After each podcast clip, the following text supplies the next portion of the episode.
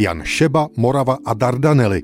Na Silvestra 31. prosince 1922 najdeme v Lidových novinách článek s tímto titulkem Horující pro vybudování vodní cesty Dunaj Odra Labe přes území mladého Československa.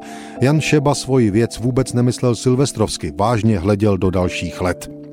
Prostý pohled na vodocestnou mapu ukáže nám povodím řek samo se nabízející řešení a zároveň tu okolnost, že toto spojení lze provést hlavně na území našeho státu.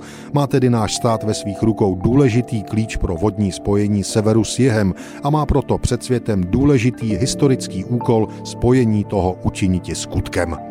Autor pokračuje příkladem Německa, které i v těžkých poválečných a reparačních časech pečuje o své vodní kanály, protože velmi dobře ví, jaký ekonomický přínos pro dopravu zboží přinášejí a dává do protikladu své Československo.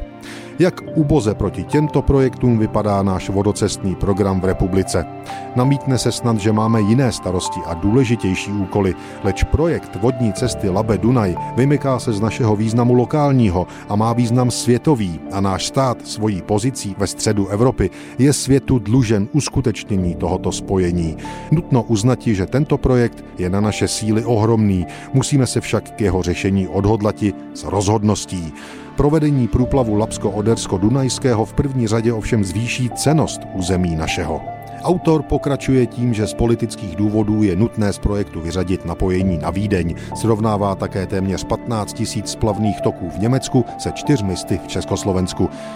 Ještě tedy jeden citát z Lidových novin z 31. prosince 1922. Vítali jsme zjev, kdy poprvé hamburský člun mohl projetí kanalizovanou Vltavou v Praze, ale lze si domysletí význam, jaký by měl zjev, kdy člun naložený bavlnou v Hamburku či Štětíně by sjížděl po zdýmadlech z Pardubic do Moravy a snad i dále přes Bratislavu do Jugoslavie a Rumunska.